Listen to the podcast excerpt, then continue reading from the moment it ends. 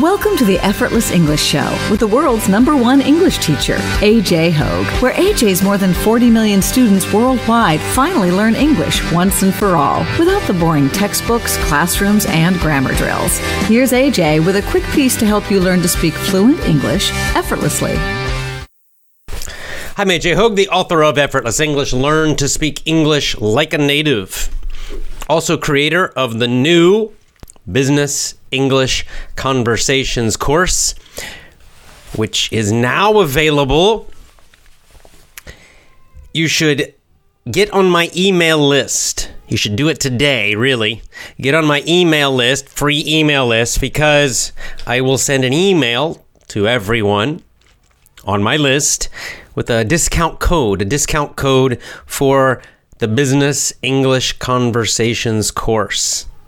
So if you want that discount code, of course, you should get on my email list. Join my email list at effortlessenglishclub.com. It's free. Just go to the bottom of the page, bottom of any page on my website.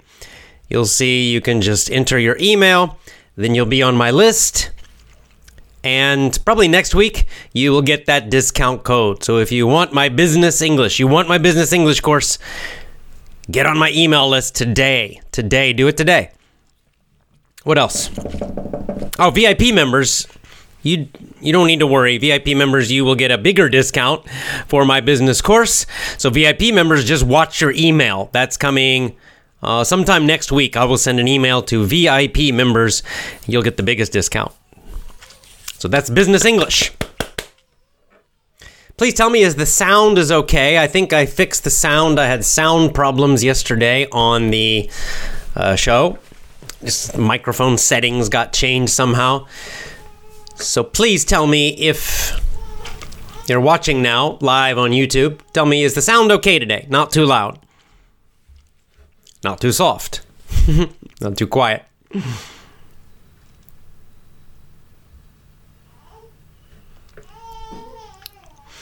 And I'll go by. I know some of you asking questions. I'll get to the questions after. There is actually a good question about business English versus general English. And uh, I will try to remember to go back and answer that in a second. It's okay. Sounds okay. All right, good. So, our, our topic today is quite interesting, I think. And it goes back far to something called acquisition versus learning. Language acquisition versus compared to learning, language learning. And the, these are the words used by Dr. Stephen Krashen. Some of you may know Dr. Krashen influenced me a lot when I first started Effortless English, when I first started uh, teaching English. I, well, that was a little after I started. When I first started trying to be good at teaching English. when I first started teaching English, I was not good. I just did what everybody else did. I used textbooks. I did everything that everyone else does and got bad results. And, you know, after a few years of doing that, I started to feel, well, I need I need to figure out a better way, better methods. Because, you know, when I first started my first job teaching English, I was doing it just for travel, just to make money. In my mind, I thought I'm not going to be an English teacher. This is just a one time job. I was in Korea teaching, teaching children. But it was not my career. I was a social worker at that time. Excuse me. so I just got the job because it was an easy way to live in another country and make some money. But after doing it a few times, a few jobs, teaching English, I started to really like it. And that's when I felt some responsibility. I felt, oh, I need to be good at this. I need to help my students. And the students really are not learning. They're not learning to speak. They're not improving very much using these textbooks and studying the grammar, you know, all that school stuff. And then I remembered my own Spanish learning from uh, high school and university, and it was the same problem. I studied, you know, university and high school, at least three, maybe four years of Spanish, and could basically speak nothing and basically understand nothing maybe a little bit reading, but in terms of listening, basically zero level and zero level speaking after three or four years. And I thought, well, that that's terrible. That's that's what something's wrong, right? These methods are not good. So, anyway, I went back, I got a master's degree teaching English, and I found Dr. Stephen Krashen, who's very influential in language learning. And his uh, approach, he talks about the difference. He uses these two words, acquisition and learning. And the reason is he uses two different words because he believes there are two ways to learn a language, to get it in your brain. And what he calls learning, he's very specific about what he means by that. Like most of us, when we say learn a language, we're just using this word very in a general way. We just mean, you know, it gets into your brain, you know it. But when Dr. Krashen talks about learning, he's specifically talking about conscious learning, basically the school way of learning, memorizing individual vocabulary words, memorizing grammar rules, studying and analyzing grammar, thinking is in your brain. You know, it's very conscious. Everything's very conscious, trying to be logical, using textbooks. That's what Krashen calls language learning. And then he uses this other word, acquisition, for a different way, a natural way of learning. I'm using the word learning in many ways today. It's hard not to. Um, but anyway, Krashen's when he says acquisition, what he means is the natural way of getting the language into your brain, of mastering the language. Right? It, so acquisition, that's what babies do. Acquisition, that's what children do. Right? Because children don't study grammar rules not until they're already fluent. Right? But as babies, as little children, they don't study grammar rules. They do not, they make no effort, zero, zero conscious effort to memorize vocabulary, right? They do no textbooks, none of that. They learn it all totally naturally, mostly from their parents, and of course others as well, but mostly from parents. And this process, Krashen calls language acquisition. What is this word acquisition's a nice word. It's used in business a lot. It means to possess something, to get it and possess it. It means it's yours and you own it. Right? If you acquire if you acquire a building, like in real estate, in business, if you acquire a building, it means you buy it, now you own it. You own it. It's yours. It's yours forever until you sell it. And so Krashen, Dr. Krashen used the word acquisition for language, language acquisition, to mean the same idea. It means if you learn something from the language, that you own it forever. Right? You, you, don't, you'll, you won't forget it. It's not gone. When you acquire English in this natural way, you keep it for your whole life. You always have it. On the other hand, when you learn the school way, short term, you remember it for the test, right? But then what happens? Boom, it's gone. Maybe sometimes the next day it's gone. Sometimes uh, a week or a month later it's gone. Maybe a year it's gone. But basically, you lose it. You lose it and it's gone if you don't continue to study and study and study and study with those textbooks, methods, conscious learning.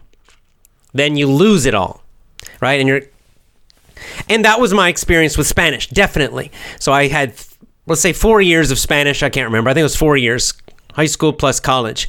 Four years, but at school. So I studied and studied and studied. I had A's. I was very good in class. You know, I passed all my Spanish tests. Not just passed, I got straight A's. All my Spanish classes, I got A's. But after four years of that, I could not speak at all. Not at all. I could not understand anything like re- any real Spanish, a conversation, a, a, even like an easy TV show, a very easy book. Could not understand any of it. And then what happened was, after just maybe a couple years, maybe a year, after one year, I've you know I graduated from college, I've poof, almost all of it gone, gone, boom, gone, gone, gone. So all I won't say all. I remembered a little bit, but most of it was gone. Like, let's say 90% gone. Poof!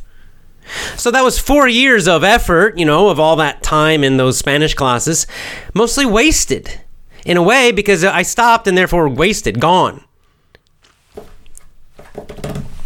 So, this is the idea. Acquisition means when you get the language into your brain, English, you have it forever. Even if you take a long break, even if you take a long break, like a few years, no English, it's still in there. But if you learn the old way, the school way, it's gone very quickly.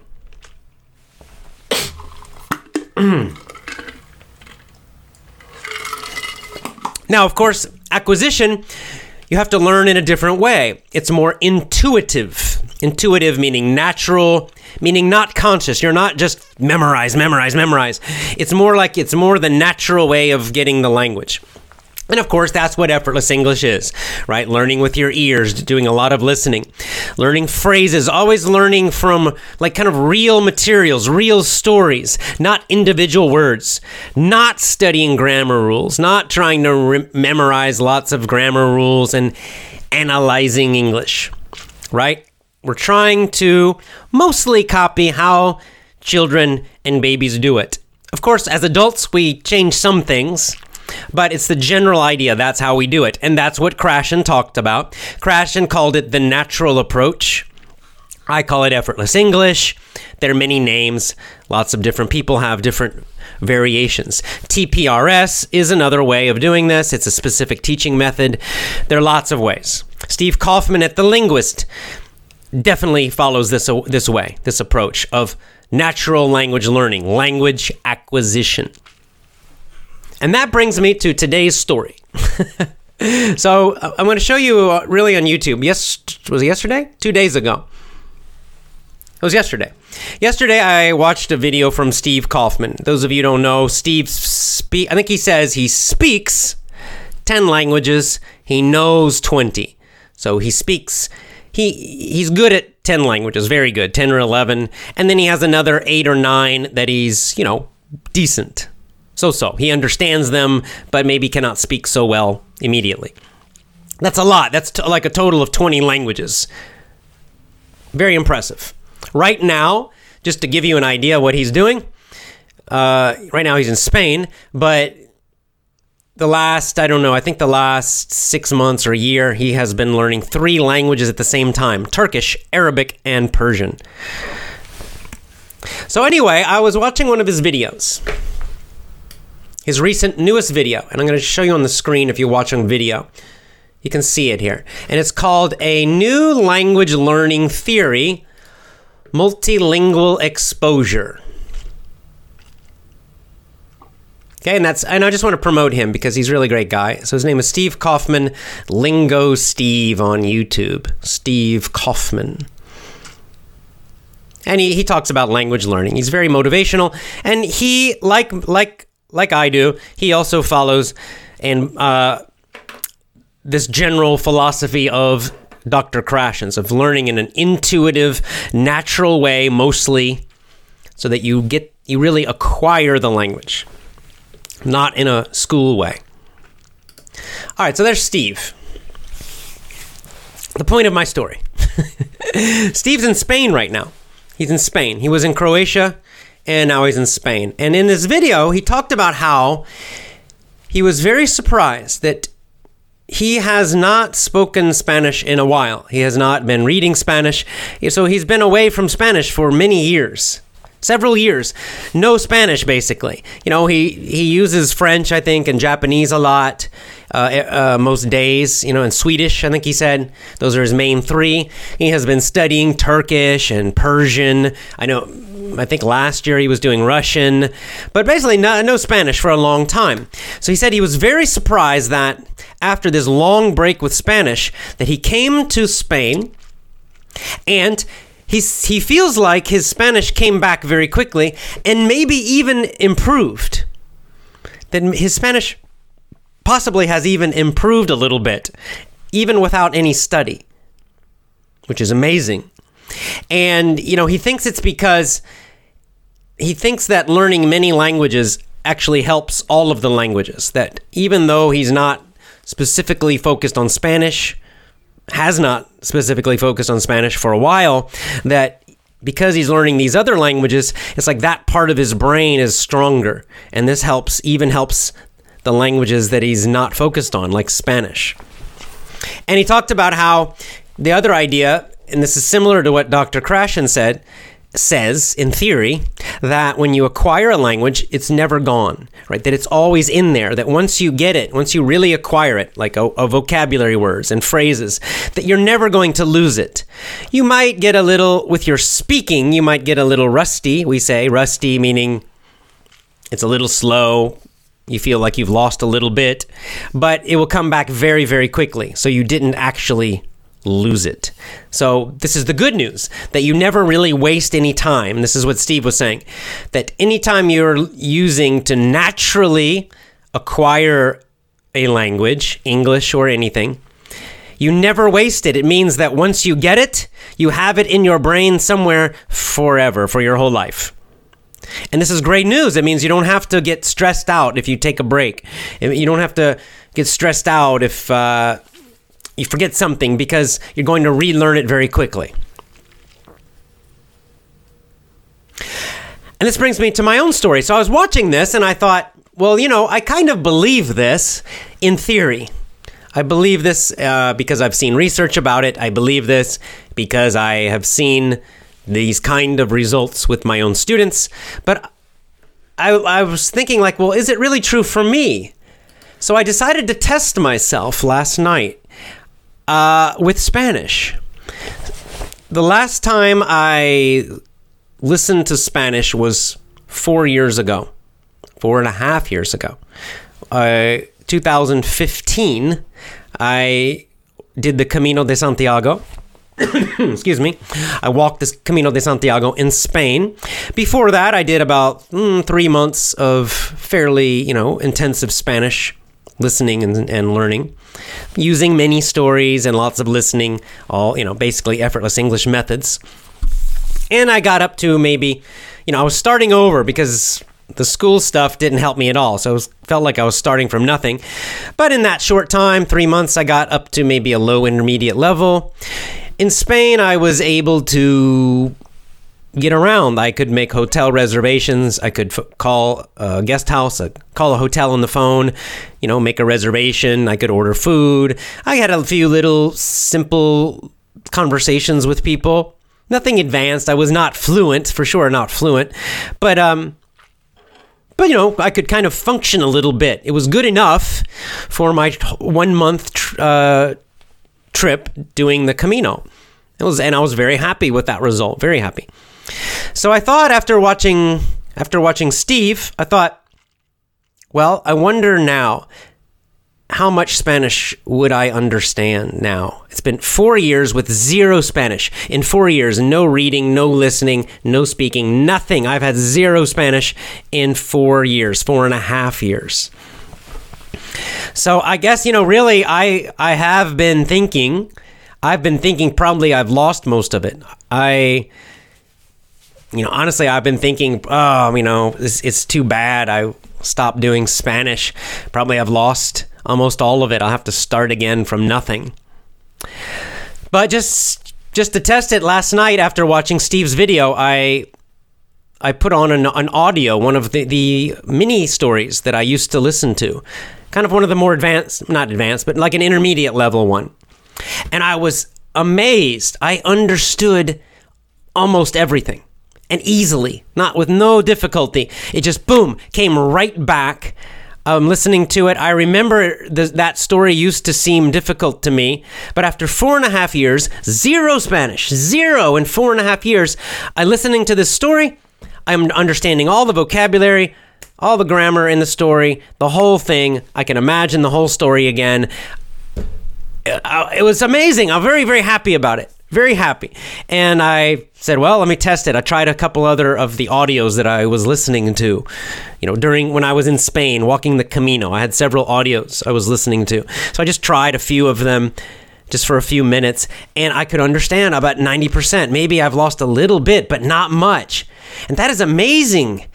Think about that. Four and a half years of no Spanish, zero, nothing, nothing, nothing.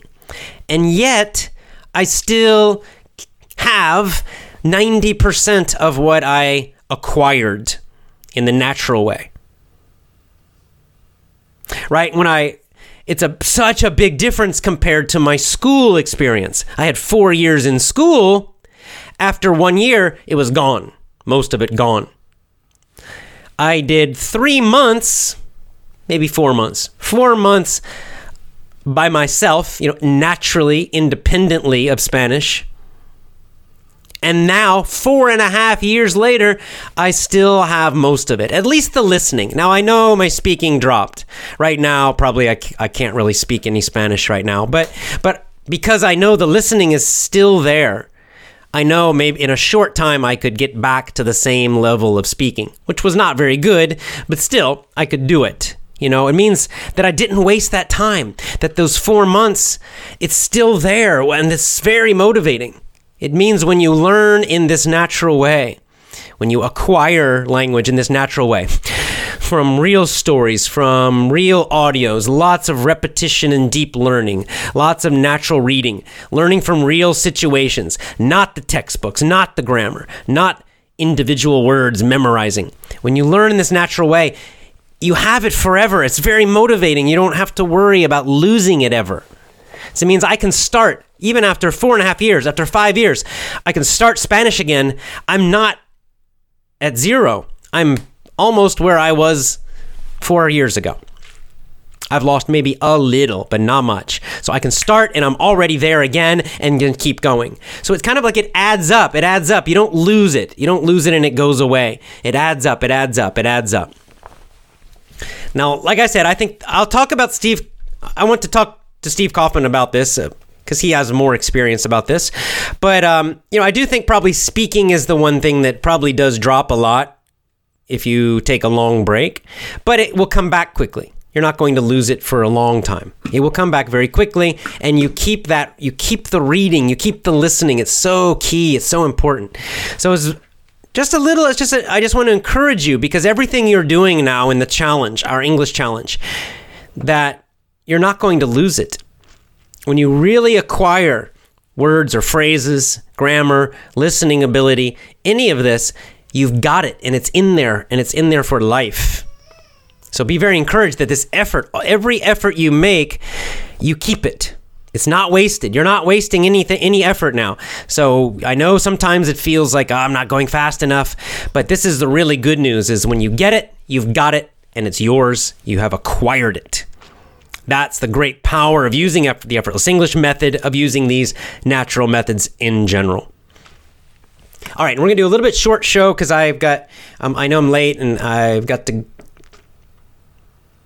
get to bed. My wife's got to get to bed. Okay, I'm gonna answer this quick question. Uh, I remember at the top about business English, if I can find it.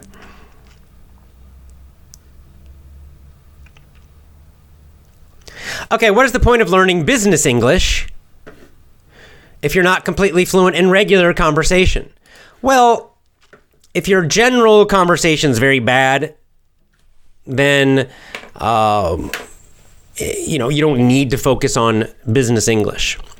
What you have to understand is that business English is not a different language. Okay, it's it's basically it's just vocabulary.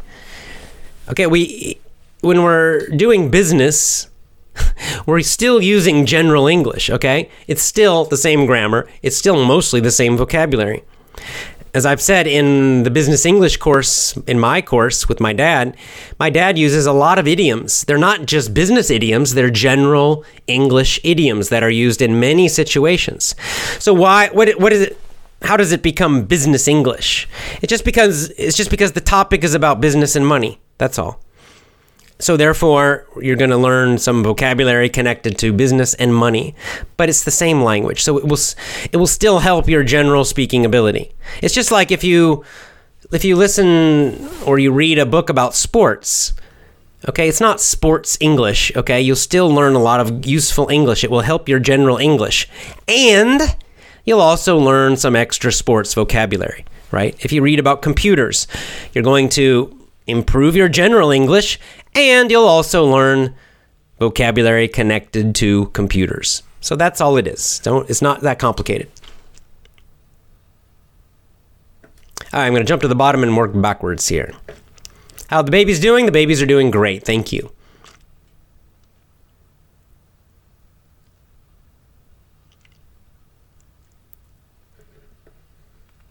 Okay, now Pablo asked a very common question. What about learning two languages at the same time with this thought from Steve? I think it's better one at a time. Now I doubt. Well, Pablo, I also have the same exact feeling because I have always said one at a time. Do focus on just one. Indeed, that's what Steve also used to say all the time. That's what Matt from MIA that I interviewed, right? Mass immersion approach. He says that. I, I think most people will s- agree. Because um, you know the big advantage when you focus on one you can do a lot of intensity. You can get the most possible hours each day each month in that one language. So you make faster progress in that one language which is motivating. So in general i still think one at a time is best. However recently i think steve has changed his mind about this you know, as I said, he's been doing three at one time, kind of jumping around between these three. And he has noticed a few different advantages doing more than one. We'll just say two. And what he noticed is that one advantage is that his brain doesn't get as tired or bored. So that sometimes when you're focused on just like just one language and you're doing a lot of hours, like our challenge right now, sometimes your brain just starts getting really tired. Like my brain uh, two weeks ago was getting tired with Japanese. I was uh, and he noticed that sometimes that when his brain was getting tired with Arabic, for example, that if he jumped over to Turkish, it was like it was fresh again. His brain was fresh again, and the Turkish was kind of fresh and new. It was gave him like a new challenge. So he would do the Turkish for a while, and then eventually his brain would get tired with Turkish, and he'd go back to Arabic or to Persian, and just kind of rotating around. He found he could do more hours, more time overall with languages by sort of moving around with the different languages. I don't know. I'm curious. Let's we'll ask him about that. We'll ask him when I interview him uh, because I haven't done that myself. I'm done. You know, like I'm just doing Japanese only right now.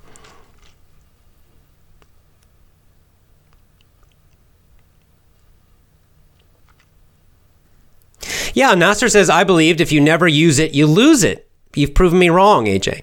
I thought the same idea, honestly, Nasser. I think somewhat that is true with speaking, maybe writing too.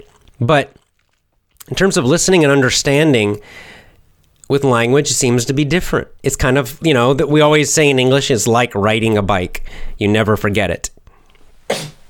Because some skills you don't forget, like riding a bicycle. If you learn to ride a bicycle, you know, in general, you can take a break and not ride a bike for 10 years and after 10 years you can get on a bike and you can still do it you, you know like that skill is is like always with you and i have found that actually i've gone many years without riding a bike and then i'll you know it's no problem jump on a bike and can still ride one so um, in some ways, it seems that language ability is like this when you learn it naturally. This is the key thing. If you learn it in the school way, it's not true. You do lose it. But when you learn it, when you acquire it naturally, like with effortless English, natural approach, stories, all these things, that it is more like riding a bike, that whatever you get, you don't lose it. Not really. Maybe you know you get a little rusty we say. Rusty means you're out of practice. So same with a bicycle okay? So if i'm riding a bike all the time maybe i'm really good. I can go fast. I can make big quick turns right? I'm very skillful with the bicycle. If i take a break for 10 years and then i get on a bicycle can I still ride it? Yes, I can still ride a bicycle after 10 years. But maybe not quite so fast, maybe not quite so skillful immediately. I might need a couple months of riding a lot, and then I could do all those same things again. I think that's kind of what language acquisition's like. That you get a little rusty, but you still can do it. You don't ever really lose it when you acquire the language naturally. and great minds think alike. Platforma 23 says it's like riding a bike. Exactly.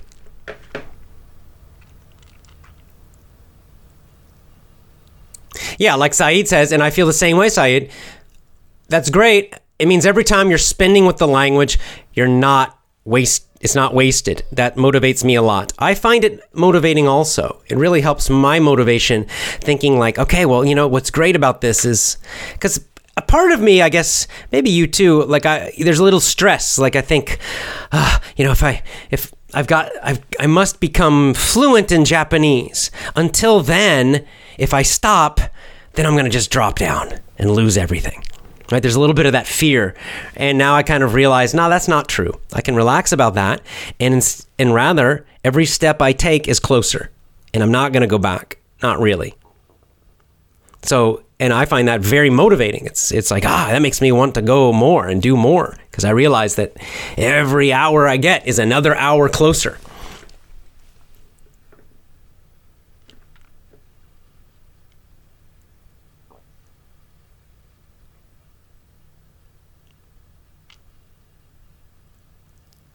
Yeah, like Alexi says, I assume for the school tutors in the education system as a whole, it's quite beneficial to keep us on the hook of being unable to interact in foreign languages.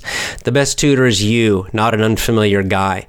Yeah, there is there there could be that element, right, where uh, what's their motivation for success? Like they, they, if you don't succeed, then you, it's like an addict. You got to keep coming back, right? More classes, more classes, more classes, more textbooks, more textbooks, more textbooks, more, more, more. Keep coming back and never able. I see this in Japan. It's such, such a common thing. People have uh, been studying English for, I don't know, 15 years sometimes 20 years you know like they do 10 years in school middle school now they start elementary school, so they do elementary school a few years, middle school for six, seven, eight, three years. Then they do high school for four years. Then they do like two or three more years in university. Then, as adults, they'll often they go to these like you know schools for adults for tutors and things. And after all of that, they still basically cannot speak it's kind of it's sad it's crazy when you think of it. Think it's hard to think of any other skill like this. If you spend that much time like trying to learn i don't know even like a sport or uh, any other topic you usually you'll become pretty good after 10 years. After 10 years of doing something you know maybe not the best in the world but if you do 10 years of guitar you can probably play songs right? After 10 years of guitar hopefully you can play some songs decently. You're not a professional, but you you should be decent. You could be able to play the guitar decently, right? But somehow with language learning, it's like that, you know, 10 years and still nothing. It's it's crazy.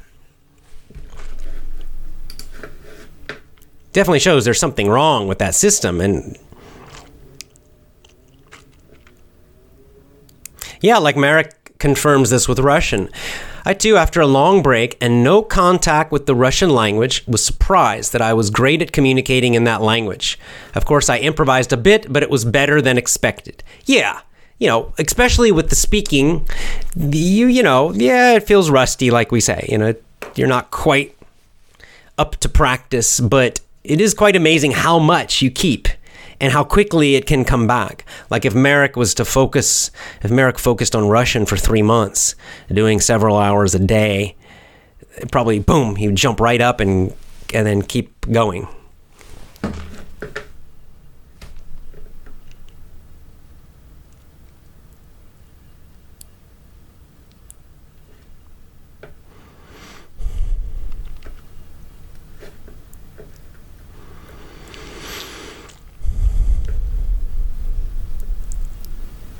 Oh, cool. Junior here is learning Spanish. Great. I used this method to learn English. It worked, and now I'm using that same method of learning naturally with Spanish. This is Junior Jean Mary. I've been learning Spanish for three weeks, and yet I start to see some results. That's great. I don't know your uh, native language, Junior, but you know, the good thing is that English and Spanish share a decent amount of uh, vocabulary, you know, you know, roots. So your English should help your Spanish.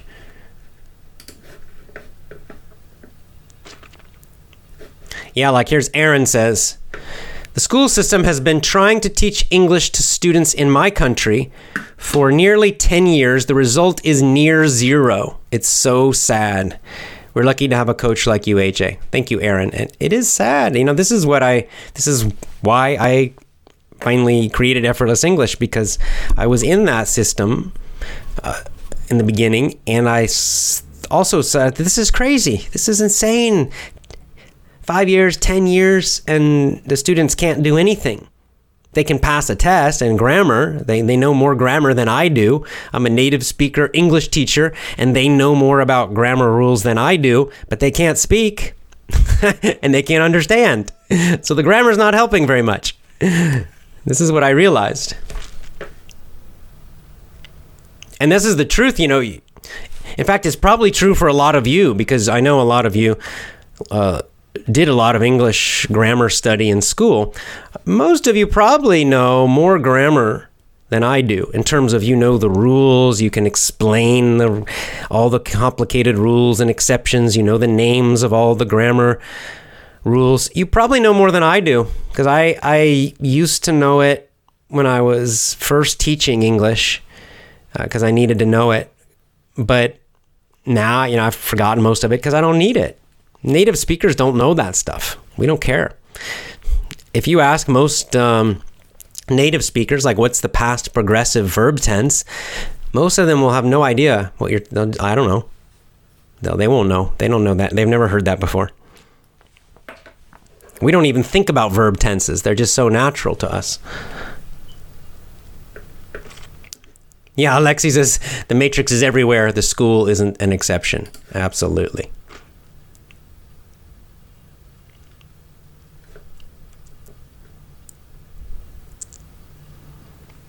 Well, my son says there's I moved around between English and Turkish without a problem. It's easy because there's so much vocabulary between them. I didn't realize that there was a Turkish and English had some.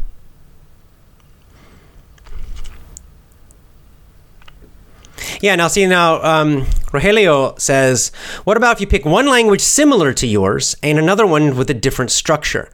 Maybe you could learn both. It's not a bad idea. I think that's probably true. I don't. Again, I'm. This is. I'm not talking from my own experience, but based on what I've seen Steve talk about and some others, that if you try to learn two foreign languages at the same time, the it's best that to learn two languages that are different from each other. So, for example, do not not don't do Spanish and Italian at the same time or Spanish and Portuguese at the same time because they're very similar and then it's you especially as a beginner it would become very easy very easy to confuse them right? To confuse the vocabulary because they're the, the vocab might be too close. And you might confuse is this an italian word? Is this a spanish word? And even pronunciation you might start speaking italian with a spanish accent you know? There you could do it but it's better to maybe master spanish first then do italian later so mostly what I've seen, people who do two languages at the same time, uh, usually they recommend to do two different languages. So, for example, Japanese and Spanish, no problem. There's almost zero vocabulary the same. The grammar is different. It, you're probably not going to confuse Spanish and Japanese or Chinese and French. Okay, they're so different. It's unlikely that you will get them confused. So that's probably good advice, Rogelio, to if you want to try doing two languages, you're already doing English. So maybe if you want to try another one, choose one that's, you know, fairly different than English. Maybe like um, uh, I don't know, maybe more like a, an Eastern European language, a Asian language. Not a bad idea. Although you know many of you are quite advanced. Once you become advanced, it's it's not so, so much of a problem. I think.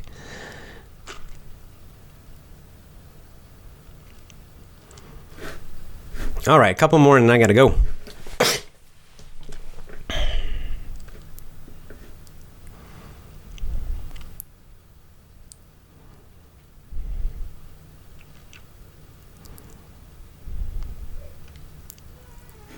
Okay, so Abdo is asking about our next challenge. I hope when we finish the four month input challenge, we can also have a decent amount of time for output. What's your plan? I'm planning exactly that. So here's what I'm thinking. We'll do our challenge. Our challenge ends end of November, and this is an input challenge reading and listening, right? Natural input. And we're doing as many hours as we can. Then we'll take a break. We need a little rest, I think. okay. Plus, end of the year, New Year's. Uh, many of you, it's going to be, you know, like Christmas holidays, winter holidays, New Year's, all of this. So, what we'll probably do is maybe sometime around the end of January, maybe beginning of February, we could then do a new challenge and we'll focus on output. So, we'll focus on speaking and we could do writing too. We could do speaking and writing. Some of you want to do writing, I know. So, uh, and uh, that'll fit me because I hope that if I can continue the same amount of listening I'm doing now with Japanese, I think I'll I will be ready to start doing some speaking to uh, probably around end of January. That's that's kind of my plan right now. Is that I'll have enough hours then then I'm gonna start trying to do some speaking a little bit in the beginning and then increasing. Of course, we never stop listening. We never stop listening. We never stop reading. So we'll continue to do that, but we could maybe do some focus on speaking then and have a speaking challenge, maybe a little bit shorter, like a three month speaking challenge or something like that. So, Abdo, just keep it in mind. We'll probably try to do that after the end of the new year.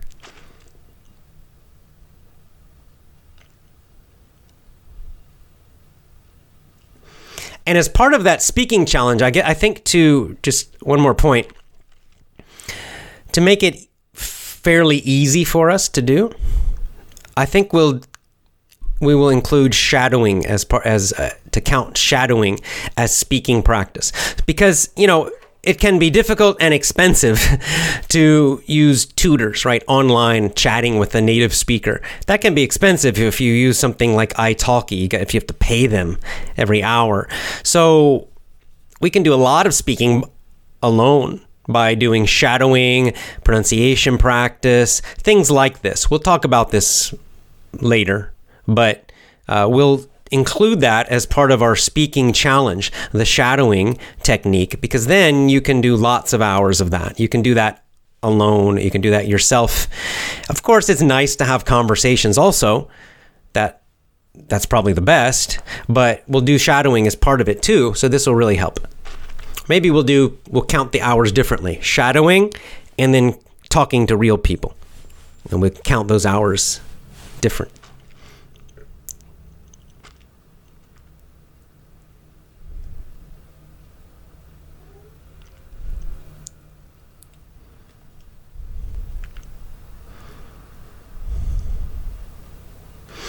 All right, I'll take one more and then I'm gonna go. I gotta go to bed. Well, I'm not going to bed, but I gotta I gotta watch some babies. Watch my babies.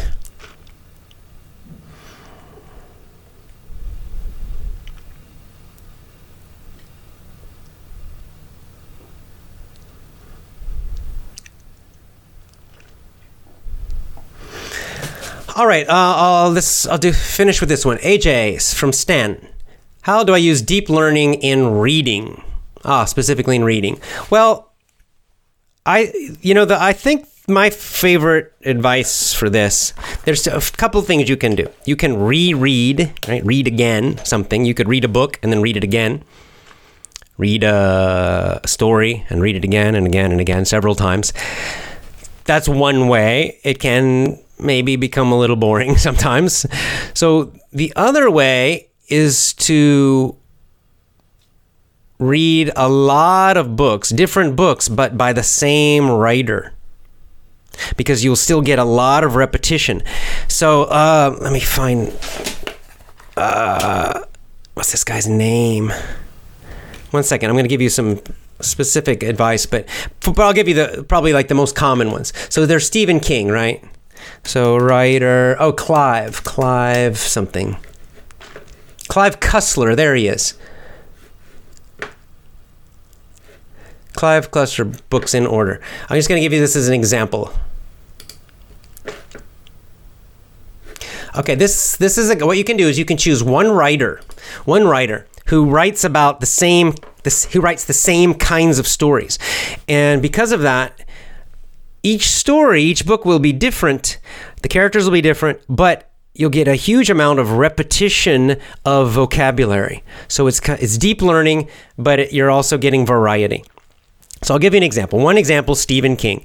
So what kind of stories? Mostly, not all, but mostly he writes scary stories, right? Horror, scary stories. So you could just read lots and lots and lots of Stephen King books if you like him. Uh, I'll get this other example. This guy named Clive Cussler, if you're watching on video. Now, this guy is interesting. He's a best selling writer, very famous, and he writes books about water, about ships. He really likes ships, you know, boats. So he kind of writes mysteries and adventures, but they all happen on the ocean, right? So you're going to get, again, a lot of repetition of vocabulary connected to travel, boats, mystery, and you could just read. You know, he's got a huge number. Like, here's a list of his 25 top books. I think he's probably got, I don't know how many books this guy has written, 100 and they're all about they all are connected to water and boats which is kind of interesting. And some of these, another one would, another example would be romance. Maybe, uh, especially women, you might like this. So if you like romance books, you could just choose one writer. What is, what's her name? Danielle Steel, for example, and read a huge number of her books. Um, Kaula in Turkey. Uh, what's that guy? There's a I can't remember the woman's name, the writer, but she really liked the books Sophie something. But they're about shopaholic. It's like the series Shopaholic, and it's about this woman who likes shopping. And uh, would just read all those books, and there I think there are lots of them, right? So you can do series of books like this. Goosebumps, that's one I recommend. Those are for mostly for like you know older kids, but they're kind of scary mystery stories. They're not too difficult. And I think there are like 50 of them or 70 of them. There's a huge number. So you can read these book series. You get a lot of repetition of vocabulary and phrases and even grammar, but you don't get bored because it because each story is different. So that's how I recommend doing deep learning with reading. All right, guys, I'll be back again tomorrow. I'm going to go now. Lots of love to you. Now, remember again, my business English course coming soon. Get on my email list if you want that discount code or become a VIP member, even better. All right, do that at effortlessenglishclub.com. Go now to effortlessenglishclub.com. Mwah. See you tomorrow.